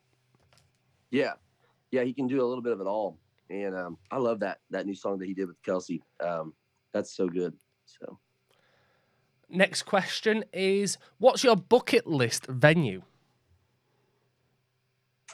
uh, the Grand Ole Opry. That that no no. Okay, I'm gonna re I'm, I'm gonna re I'm gonna redo this because everybody everybody will always say the Opry or the Ryman or the Bluebird or Station yeah, Inn. the the, the Ryman the Ryman was going to be my my B. So uh, I want the Grand Ole Opry is the answer because I would humbly accept either uh, an invitation to play the Opry at either location, but to play the Opry, so playing the Ryman would be cool in its own right, but to play the Opry at the Ryman is probably like my unicorn. So like that's the that's like the top of the top of the top. Yeah, Um, standing on that circle and just oh, just yeah, brilliant. I mean, uh, that, I'd love. I'd, I just can't wait until these kind of lockdowns end and I can travel back over to the states and go visit. You know, go, even just go see a show, just see Yeah. anybody in that circle. Just ah, Yeah. Plus, I'm a big fan of Bobby Bones as well, and he does a lot of the hosting. So yeah, yeah, yeah. I like Bobby Bones as well. Yeah, he's awesome. next, Um, well, hopefully it won't be long. I mean, hopefully, you know, I don't know. I don't know how the summer of 21 is going to turn out. I guess, but hopefully by 22, um, we'll be back to some some form of travel. hopefully. I mean, we're supposed to be opening up here in the UK in the next like two, three, four weeks. So if cases continue to go down, then we're on to a winner. Yeah. Next Sorry, I'm question. still here. I was getting a phone call. Next question is love. Uh, well, she says that love she goes to work. It hits close to home, but she also really loves Prettier Michigan. Now we mentioned this earlier on. It's because it's her home state. Is the song about a girl that you met there? Uh, so, I mean, I could see why it's interpreted that way. Mhm. Um, uh, Prettier, Prettier Michigan is um, is sort of a play.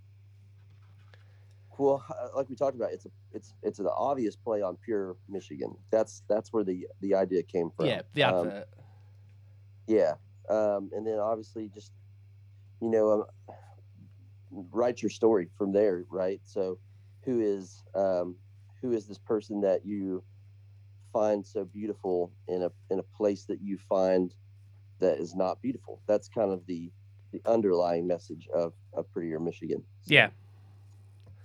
Okay. So the last thing that was really brought up on the Facebook posts was a lovely little shout out. Now let me just pull it up. Okay. So Christine Rapp. No questions, but say hi to my UK friends Lana and Robert. So hi Lana and Robert. Hi Christine Rapp. Hope you're all okay, Hi. and thank you for posting on Jake Dodds' fan club. yeah. Christine's awesome. She uh she comes to see us a lot. She she's great. So, hi. Was it Lana and Robert? Was that the names? Lana and Robert. Well, hello to them. Hello. now, when when you're doing gigs, I'm just going to ask a question off the top of that. Do you, Yeah. when you see like the regular faces, you know, the ones that consistently come to either every show or the majority of shows, is it like a special like family bond that happens when you go and see them? Like everybody comes and like, ah, hi Jake. Yeah, yeah, it, it, yeah. Um, you know, I think it depends on the person and how uh, comfortable they are with me and how many times we've met for sure. But for like the the diehards, uh, yeah, definitely. Um, it's always so cool to see him, and uh, we have a great fan base of people and um, that travel to see us and that we get to see when we come to like certain cities every time that are always going to be there. And um, those, oh my gosh, I'm so sorry. She keeps calling me. I don't know if that's messing up the Zoom every time. It's fine. Um, okay. Um, yeah. So, uh, yeah, there, there's um, a handful of people uh, in certain cities that we definitely uh, have seen so many times and met and uh, have become really good friends with. And um, some of them I, I message with uh, every day. So, yeah. Uh, it's really cool. See that that's one of the things I genuinely love about particularly, you know, indie artists like yourself. The the fan engagement and the fan interaction that you have. You know, it's not just a case of you make a fan then you move on to the next. You you take them under your wing. You kind of nurture them and keep them nice and safe and warm and then feed them with new music and just sharing the love. It's brilliant. Yeah, yeah. Well, it's just being, um, just being like nice people, right? So you meet nice people, you try to be a nice person, um, and obviously, like I understand why, at a certain point, like large artists can't really make that connection with everybody because there's just so many people and the the use of their time you know like would become so extreme to, to make that connection. So they can't really uh, but but we can and um, i don't see why you wouldn't want to because these these people are are um, the reason that we get to do this. And uh, you find it's just mutual you know um, we all love music and we all love being like in this kind of crazy like bizarro world of, of like music and uh, trying to make it and you find come across uh, you know everybody's trying to make themselves better in their own way. And so like you know i'm trying to better my career but maybe this person is trying to better their health and we meet we cross paths at a show and we find like this really awesome um, like mutual respect and energy and um, you know motivation to like, kind of help each other and so it's just really cool you can make a you know i've met so many people that i have great connection with and that i and that have changed my life for the better Yeah. made me think about my positions on life in different ways and opened my mind to the world um, that I would have never met if I if we weren't doing this and if we weren't willing to like make reach out and make those connections. So That's totally awesome, and it's so down to earth as well. I mean, it's it's I've got so much respect for those that you know just put out the time and you know acknowledge the kind of fan base because, like you say, you know, it, it's a mutual thing. You know, they wouldn't be there listening to music if you want you know performing that thing. They might have been going to see somebody else, but then you wouldn't be there if it wasn't for them purchasing the tickets. So Yeah. it's brilliant. Love it. Yep. One thing that we didn't mention two days ago, which I wanted to. Now, for those that just don't get the reference of two days ago, basically what we did was we kind of left the podcast for a couple of days just so we can get some questions in, allow people time to actually respond to it. But there's one question that I didn't ask was when we started the show, you moved from one position to another, and in the background there was a grandfather clock. yeah, yeah. It's been sitting on my mind since our chat. Do you want to tell us more about the grandfather clock, where it comes from, just everything about it? Because I it's one thing that you don't really see in households much these days is a good old fashioned grandfather clock. Yeah. Um, so uh, I have I have to be careful how I uh, word this, and I can explain it to you why Mm-hmm. um, when when we're when we're off uh, the part that that will air. So um, it's it's front it's a it's been in my family for um, for years as long as I can remember. Um, it was in a family home, and uh, recently um, got a chance to um, purchase a few of those things in, in an auction um, that we that we had last. I guess it was last fall, and um, I always wanted. My dad used to, or still sort of does, tinker in, in antique clocks. He doesn't do it nearly as much as he used to, but um, he still likes them. And so when I was a kid, in our old house before they built the new one, um, there was like four or five clocks per room because he had so many, and so they had to go places, and so, so it was wild. Um, and then they got a grandfather clock. I think when they built the new house, and I always liked grandfather clocks. I just always thought they were cool. Um, and so that one was was going to be sold, and um, I want so I managed to buy it and a few other like furniture pieces and stuff like that that are now also down there that you didn't get to see.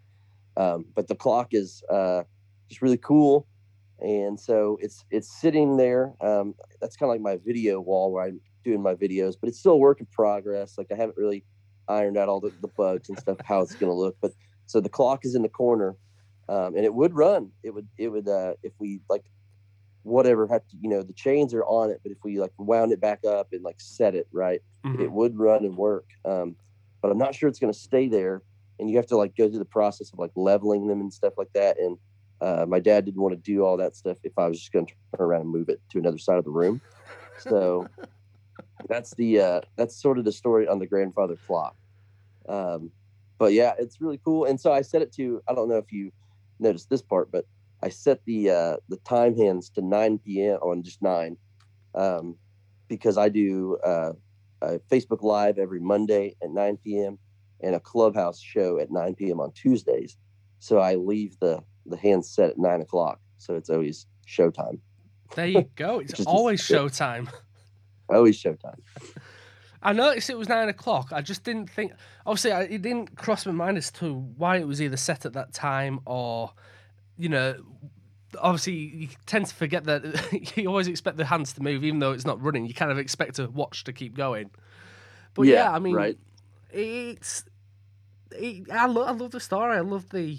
I love the whole aspect of you know it, it's been in the house and I can't wait till you find an actual proper. I think it should stay there. If that's going to be your like recording wall, I think it, everything should focus around that. From the initial recording that we did, it was two days ago, and you was about to release "She Goes to Work." Now we're two days later, and yesterday you released "She Goes to Work." Yeah. Congratulations on everything. Thank you. Thank you. It's uh it's been a wild um I guess what, 48 hours since we since we talked really. Um I didn't sleep for most of that 48 hours. Um stayed up that not even purposely, just kind of accidentally stayed up that whole first night um trying to go through all these emails that I got. We're we're also going to make a music video for the song and so um I had people send me video clips, and so I, di- I didn't want to spam them, but since I had their information, I was like, well, I need to send all of them um, links to buy the song, and so I was going through each one, but I don't want to also just be like spamming them. So I'm I'm literally going through each each email, and um, you know, saving the video that they sent, the video or the pictures they sent to file, uh, reading whatever they sent me, um, sending and and writing writing back. You know, at least a line or two. Um, you know, to like personally to each email, and then I'm dropping in like a copy paste thing of links to go buy the song.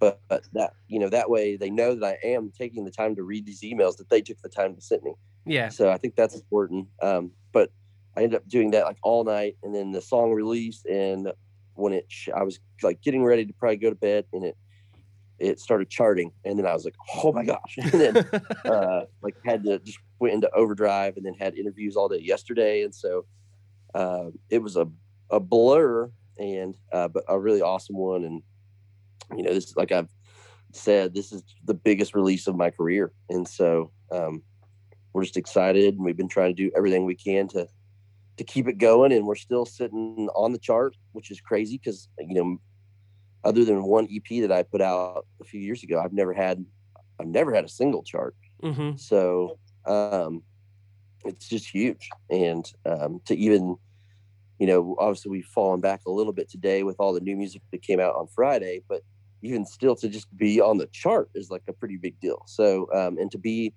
like we're we're still in the twenties, so Yeah. that's huge. Well, exactly. I mean, we were talking just before we started this, you know, this revisit, and you know, basically just saying that you know, particularly the US iTunes country chart, that's going to have new music constantly pummeled through. Now, there's so many big artists that release, particularly on like Fridays, and it's going to always. you know, The the iTunes charts is one that always fluctuates. It always goes up and down. I mean, it does it here in the UK and you know just for the fact that he's still in the charts is is is amazing i mean particularly since you got you know what was it 11 that you got to Yeah, we we sat at eleven almost all day yesterday. Um, and there's there's one website that tracks it that actually was showing us in the ten spot, yeah but I never officially saw that on Claim um, it. the iTunes. Yeah, I know, I know, right? claim it 10 we- you got we- to number We 10 got it. We got us. We have a screenshot of it too, so like I can even back up the claim. But I never got a screenshot of it being at ten on the iTunes app, which would have been like the ultimate, ultimate. But Mhm. um, yeah, we sat. We at least were at eleven like all day yesterday. So that's Uh, huge. I mean, it's crazy. you, you, you need to be claiming that you got to number 10 you broke the top 10 Let's roll with it. Yeah! Get a- get a Let's celebrate. Woo! oh you should do i mean it's absolutely amazing work. It's such an emotional and amazing song. You know, you should be really, really proud, and I'm sure that Paige is as well. Yeah, yeah. Thank you. Um, yeah, Paige has been so good. Um, she is. I, I was using the analogy in an interview yesterday that uh, we met Paige mm, maybe like a month or two ago on on the Clubhouse app, um, and then um, you know, like when this all kind of, or when we had the viral moment and this all unfolded, we decided we needed a publicist, and um, we got with Paige. The, you know, it was like we had already taken a bunch of fireworks and like accidentally lit them, and then we like hired Paige to like catch the fireworks and steer them in the right direction. So yeah, uh, she she's done absolutely amazing. So yeah, Paige is really really good at being able to control that kind of situation. I mean, she's really really talented, and she puts in so much time and effort as well. She she's Yes. part of the no sleep club that we've got. She is. I was gonna say that. Um, like I, I feel like I don't sleep very often. Um, but she like doesn't. I, I don't know when she possibly does because she on release day she was like text. She was the first person to start texting me at like five or six in the morning Eastern time. So it would have been like four for her. And even last night when I was like on my, I was like sitting on fumes, like trying to do a few things still at like three or four in the morning Indiana time and I got a notification that Paige and a bunch of people had started a clubhouse room. and so I like jumped in there and I was, what are you talking about? Like at possibly at this time of the morning. And Yeah, they were all like wide awake and joking around. And um, I didn't even stick around to say bye because I was like so tired myself. But yeah, she she's awesome. I don't know when she's sleeping. I mean, it's it's the same for all the artists that she works with as well. I mean, I was on YouTube last night with another one of her artists, and it's like she's just gone from doing all the work with yourself. Uh, she goes to work, and then she's gone on to helping another artist. It's like, oh my, what on earth? Yeah. It's crazy. But yeah, yeah, I mean, good for her because I, I don't know how she does it it's it's so hard to even know like what i'm doing from day to day um how does she do it with multiple people i don't know I mean, I can imagine what she'd say if she heard this, and she'd say, "Well, it's so it's it makes my job easier if when I have great music to work with, when I've got you know something that is really easy to approach and to sell and to kind of push forward. You know, when you've got something so solid behind you, you know, it it, it does make the job easier. And she goes to work is such an amazing song. Congratulations.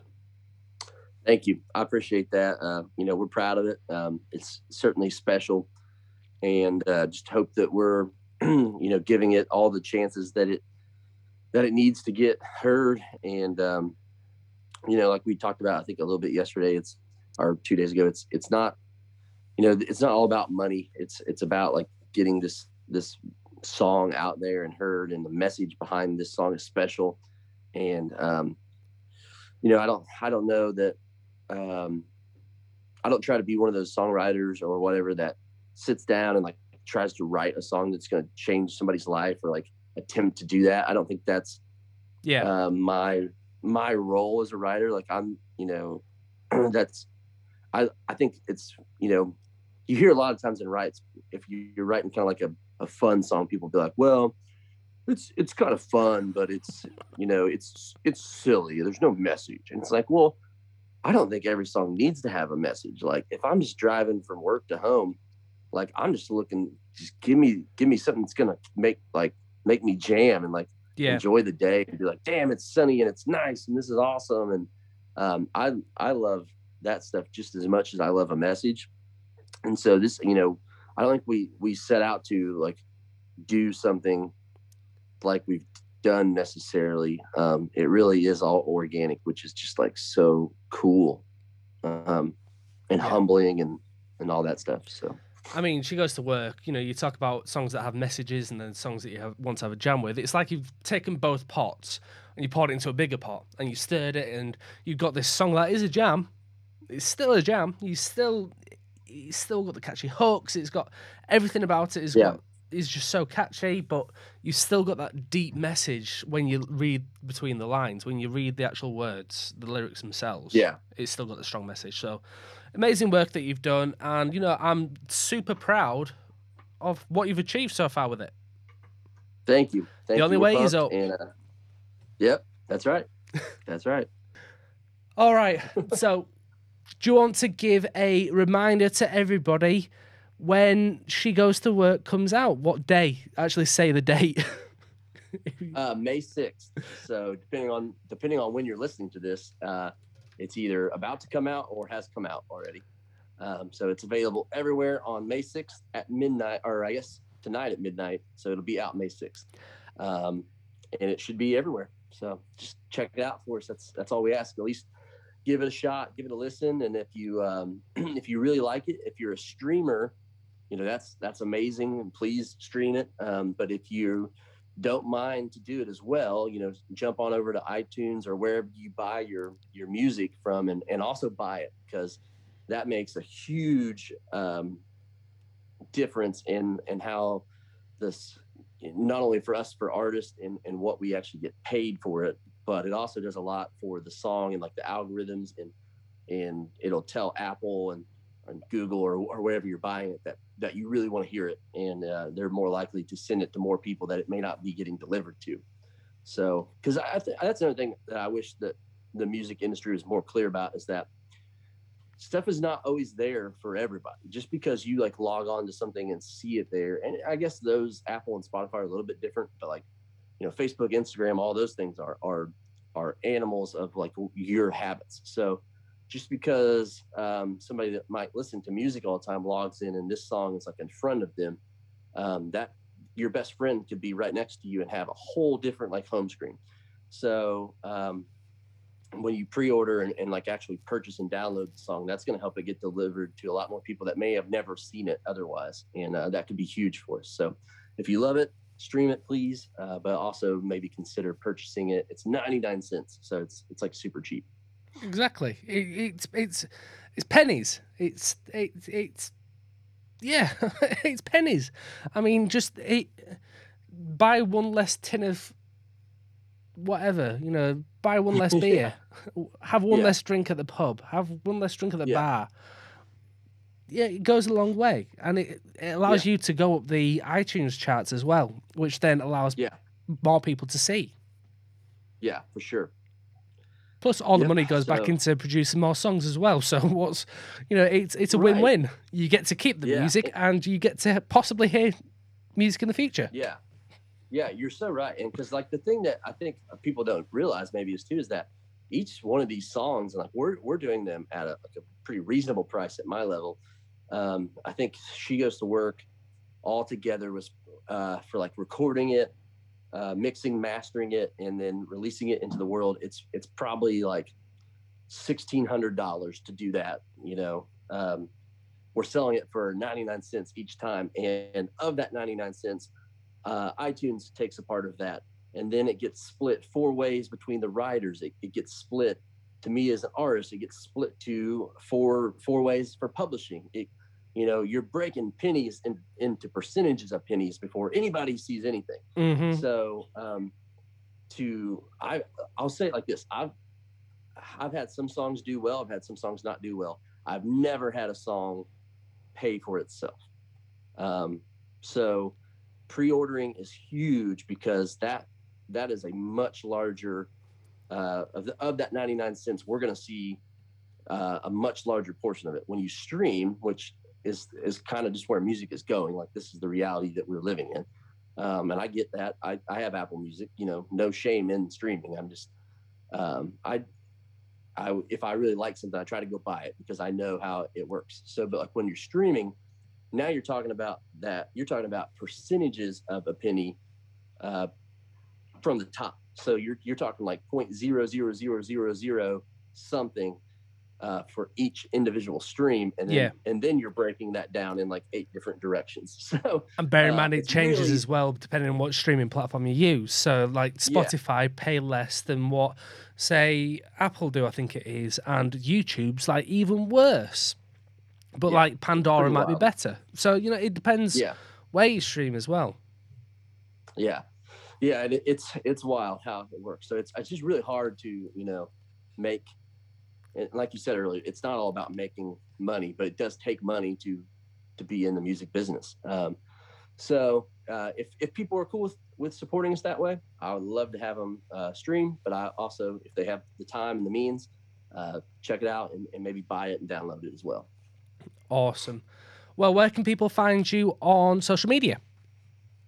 Yeah, the easiest way probably is uh, to just go to jakedodds.com and uh, there's little buttons right across the very top there that'll take you straight to uh, Facebook, Instagram, TikTok, Twitter. It'll take you to Apple Music, Spotify, YouTube, um, all all the marquee things. So you can uh, obviously search me on all of them and find me relatively easy. But if you're looking for the easiest way to do it, I just go to jakedodds.com and then uh, click the little links at the top. That way you don't have any trouble at all. And whilst you're there, check just click on the shop, click on the store, click on the merch, and just have a just have a peruse. If there's something that takes your Yeah. fancy, then just yeah, not not telling Yeah. to buy. I mean, it's, it's there. Just feel free to just have a have a little browse. Yeah, yeah, please do. Thank you, Jake, for coming on. It's been an absolute pleasure chatting with you. Yeah, Dom, thank you so much, man, for having me. This has been awesome, and uh, I appreciate the support. And yeah, I'm sure we'll talk soon. hopefully very, very soon. Take care, everybody. Thank you all for listening, and it's been an absolute wild ride. Take care. See you all next time. Bye for now. And there we go. That was the Country Chat Podcast. Join Dom next time for exclusive interviews, reviews, and general chit chat on all things country music.